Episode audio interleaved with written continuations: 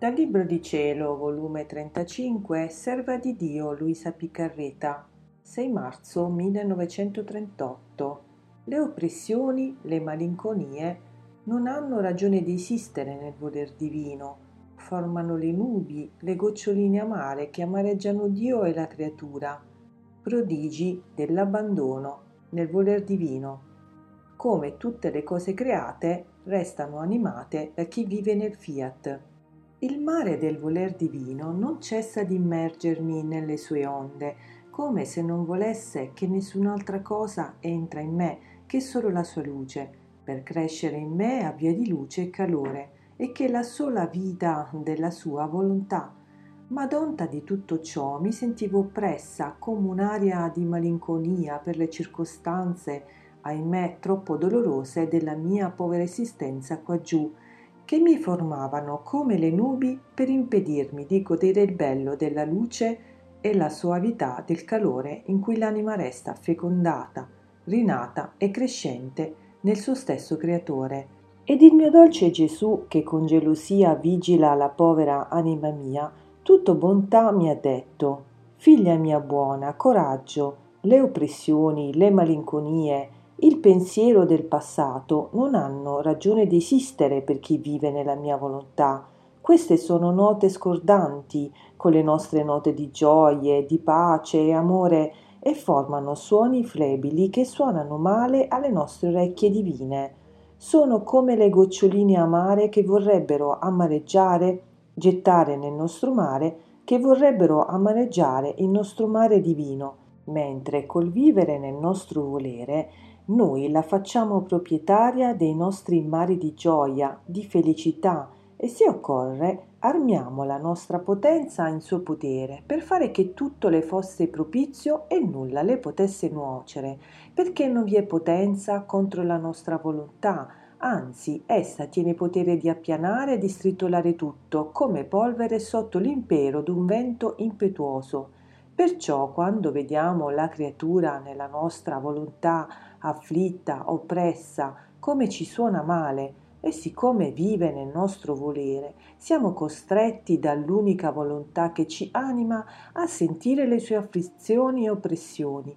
Metterci da parte quando la creatura è afflitta non è del nostro essere divino né del nostro amore. Piuttosto facciamo uso della nostra potenza, la inondiamo di più del nostro amore, affinché la rivediamo di nuovo col sorriso sulle labbra e con la gioia nel cuore. Poi il pensiero del passato è proprio assurdo, è un volere arbitrarsi dei diritti divini.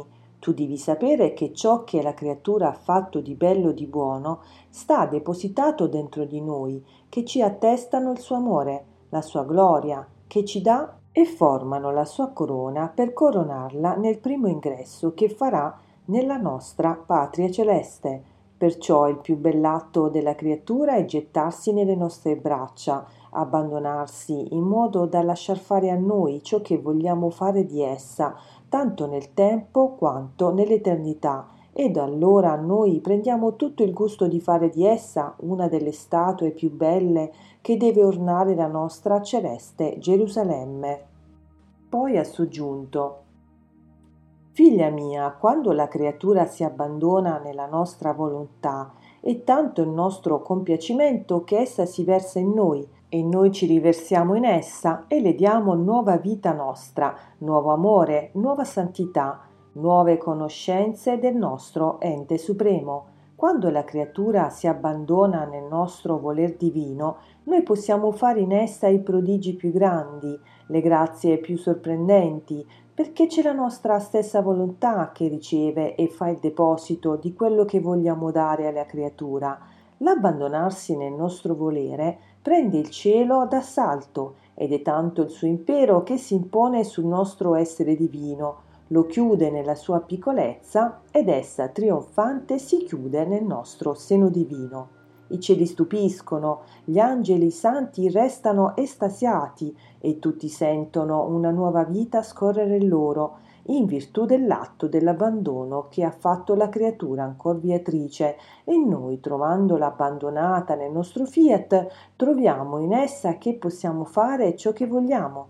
Tutto si presta alla nostra potenza, quindi diamo il principio al lavoro e formiamo nell'anima sua tante fontanine d'amore, di bontà, di santità, di misericordia e così di seguito, in modo che quando il nostro amore vuole amare, col nostro soffio onnipotente muoviamo le fontanine dell'amore ed essa ci ama e fa straripare dalla fonte tant'amore da allargare tutta la corte celeste.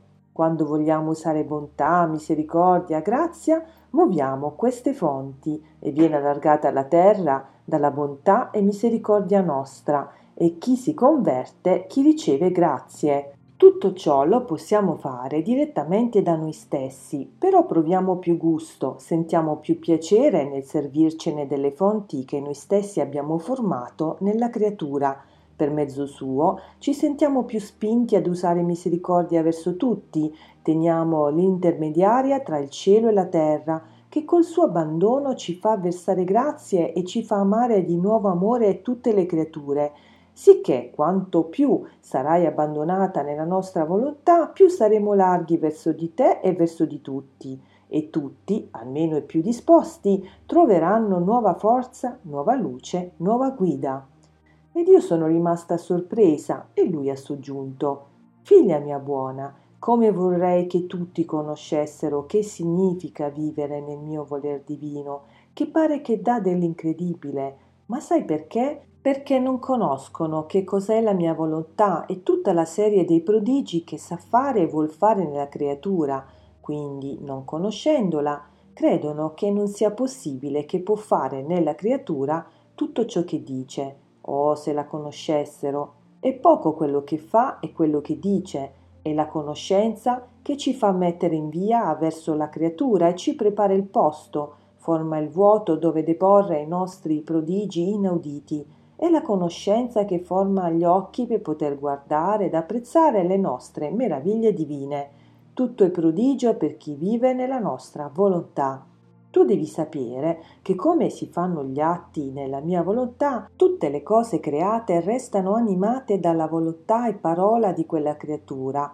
Tutte posseggono una voce e chi dice amore, chi gloria, chi adorazione, chi grazie, chi benedizione al nostro Creatore, che armonia che formano nell'atmosfera, che dolce incanto fino a sentirci rapire. Ma di chi sono tutte quelle voci?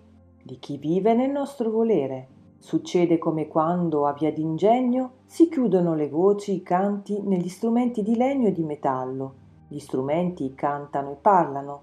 Così chi vive nel mio volere è tanto il suo amore che vuol vedermi amato e glorificato, chi chiude la sua volontà, la sua voce e il suo amore nelle cose create, e chi mi narra la storia del mio amore, chi mi canta la gloria, pare che tutte hanno una cosa da dirmi. Ed oh, come ne resto contento, perché vedo che la creatura padroneggia tutta la creazione, e come regina qual è, anima tutto e mi fa amare da tutto. Oh, come dolce risuona il nostro udito divino, tutto le ho dato e tutto mi dà, ed io ritorno tutto a ridare.